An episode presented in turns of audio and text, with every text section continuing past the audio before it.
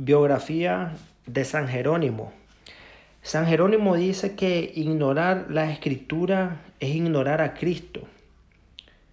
Este estudió en Roma latín bajo la dirección del más famoso profesor de su tiempo, Donato, el cual hablaba el latín a la perfección, pero este era pagano.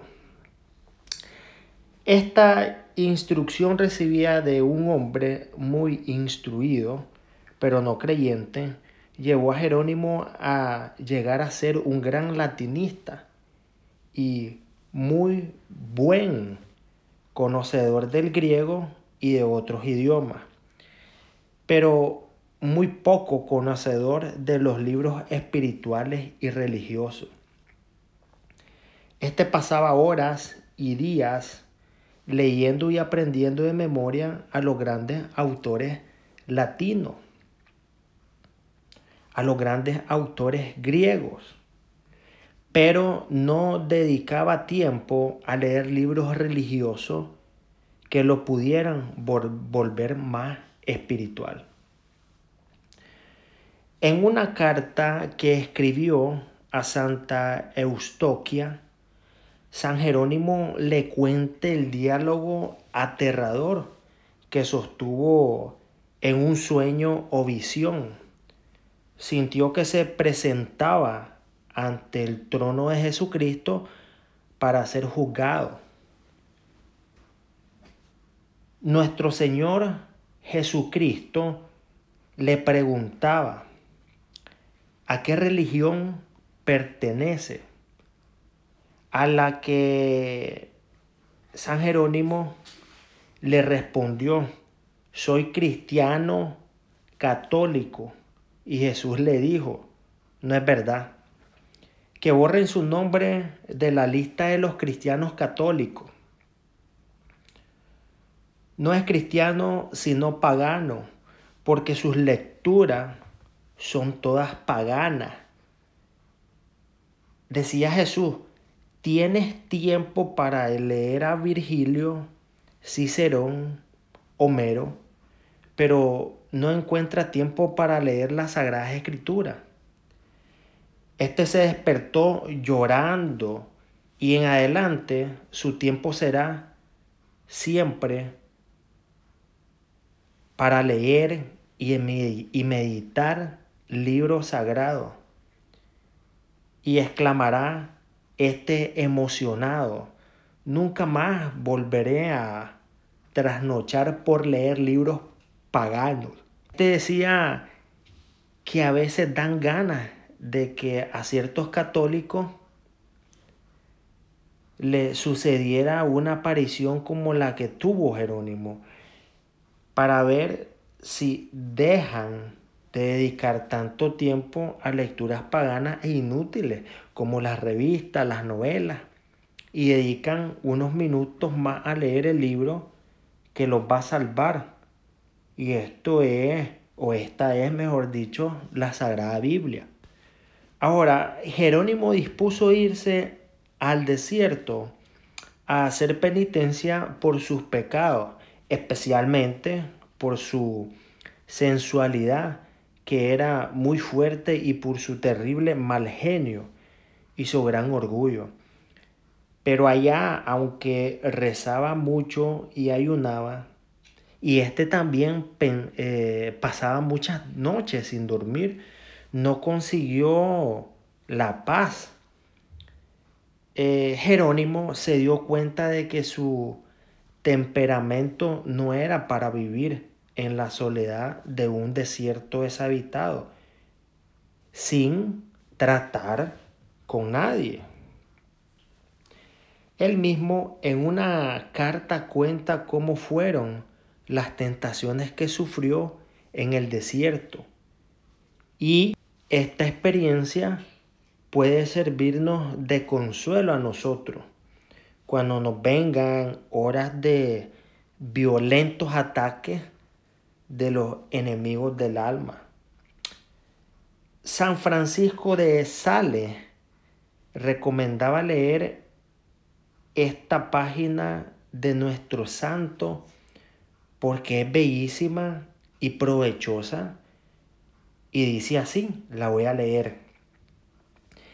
En el desierto salvaje y árido, quemado por un sol tan despiadado y abrasador que asusta hasta a los que han vivido allá toda la vida, mi imaginación hacia que me pareciera estar en medio de las fiestas mundanas de Roma, en aquel desierto al que por temor al infierno yo me condené voluntariamente, sin más compañía que los escorpiones y las bestias salvajes.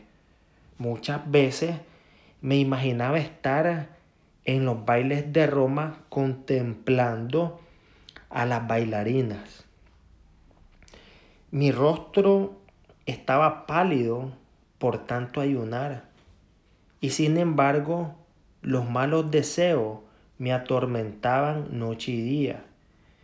Mi alimentación era miserable y desábrida, y cualquier alimento cocinado me habría parecido un manjar exquisito. Y no obstante, las tentaciones de la carne me seguían atormentando. Tenía el cuerpo frío por tanto aguantar hambre y sed. Mi carne estaba seca y la piel casi se me pegaba a los huesos. Pasaba las noches orando y haciendo penitencia, y muchas veces estuve orando desde el anochecer hasta el amanecer. Y aunque todo esto hacía, las pasiones seguían atacándome sin cesar, hasta que al fin, sintiéndome impotente ante grandes enemigos, me arrodillé llorando ante Jesús crucificado. Bañé con mis lágrimas sus pies clavados y le supliqué que tuviera compasión de mí. Y ayudándome, el Señor con su poder y misericordia, pude resultar vencedor de tan espantosos ataques de los enemigos del alma. Y yo me pregunto, si esto sucedió a uno que estaba totalmente dedicado a la oración y a la penitencia, ¿qué nos le sucederá a quienes viven dedicados a comer, beber, bailar y darle a su carne todos los gustos sensuales que piden? Vuelto a la ciudad, decidió que los obispos, o mejor dicho, sucedió que los obispos de Italia tenían una gran reunión o concilio con el Papa, y habían nombrado como secretario a San Ambrosio, pero este se enfermó y entonces se le ocurrió nombrar a Jerónimo. Y ahí se dieron cuenta de que este era un gran sabio que hablaba perfectamente el latín, el griego y varios idiomas más. Ahora, el Papa San Dámaso, que era poeta y literato, lo nombró entonces como su secretario, encargado de redactar las cartas que el pontífice enviaba. Y algo más tarde le encomendó un oficio importantísimo: hacer la traducción de la Santa Biblia. Las traducciones de la Biblia que existían en ese tiempo tenían muchas imperfecciones de lenguaje y varias imprecisiones o traducciones no muy exactas. Jerónimo, que escribía con gran elegancia el latín, tradujo a este idioma toda la Santa Biblia, y esa traducción llamada Vulgata o, trad- o, o traducción hecha para el pueblo o vulgo. Fue la Biblia esta oficial para la Iglesia Católica durante quince siglos. Únicamente en los últimos años ha sido reemplazada por traducciones más modernas y más exactas, como por ejemplo la Biblia de Jerusalén y otras.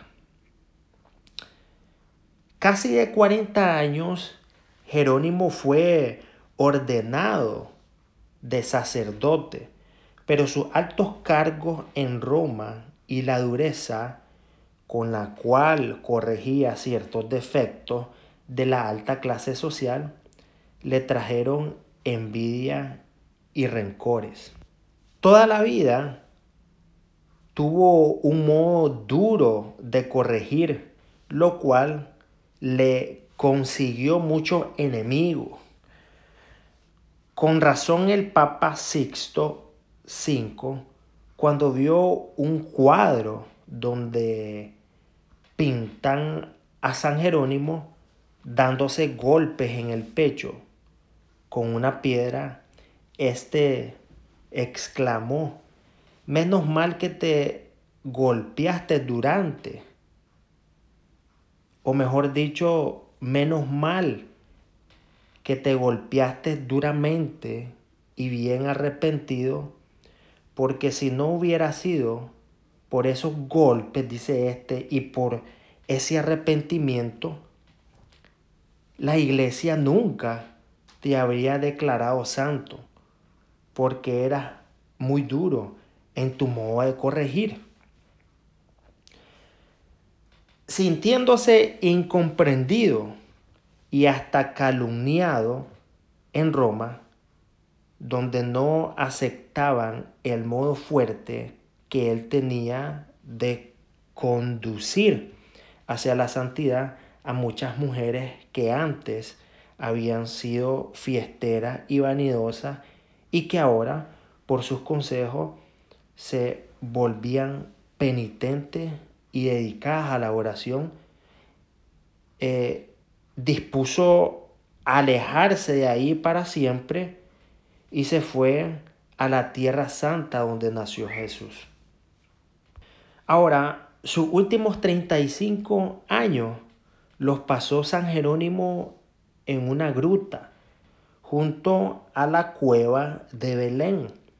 Ahora, varias de las ricas matronas romanas que él había convertido con sus predicaciones y consejos, vendieron sus bienes y se fueron también a Belén a seguir bajo su dirección espiritual. Ahora, con el dinero de esas señoras, construyó en aquella ciudad un convento para hombres y tres para mujeres, y una casa para atender a los peregrinos que llegaban de todas partes del mundo a visitar el sitio donde nació Jesús. Ahí, haciendo penitencia, dedicando muchas horas a la oración y días y semanas y años al estudio de la Santa Biblia, Jerónimo fue redactando escritos llenos de sabiduría que le dieron fama en todo el mundo. Con tremenda energía, este escribía contra los herejes que se atrevían a negar las verdades de nuestra santa religión. Muchas veces se extralimitaba en sus ataques a los enemigos de la verdadera fe, pero después se arrepentía humildemente. La Santa Iglesia Católica ha reconocido siempre a Jerónimo como un hombre elegido por Dios para explicar y hacer entender mejor la Santa Biblia.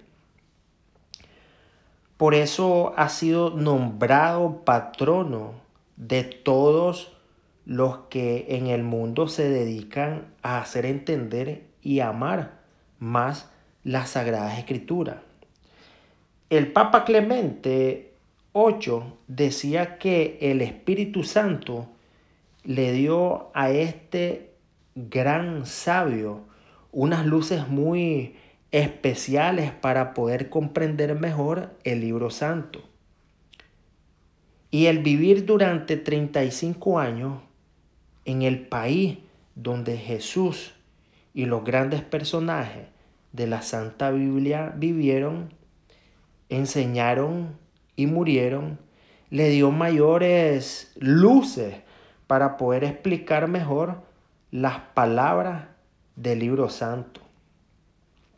Se cuenta también que una noche de Navidad, después que los fieles se fueron de la Gruta de Belén, el santo se quedó allí solo rezando y le pareció que el niño Jesús le decía, voy a leer esto, Jerónimo, ¿qué me vas a regalar en mi cumpleaños?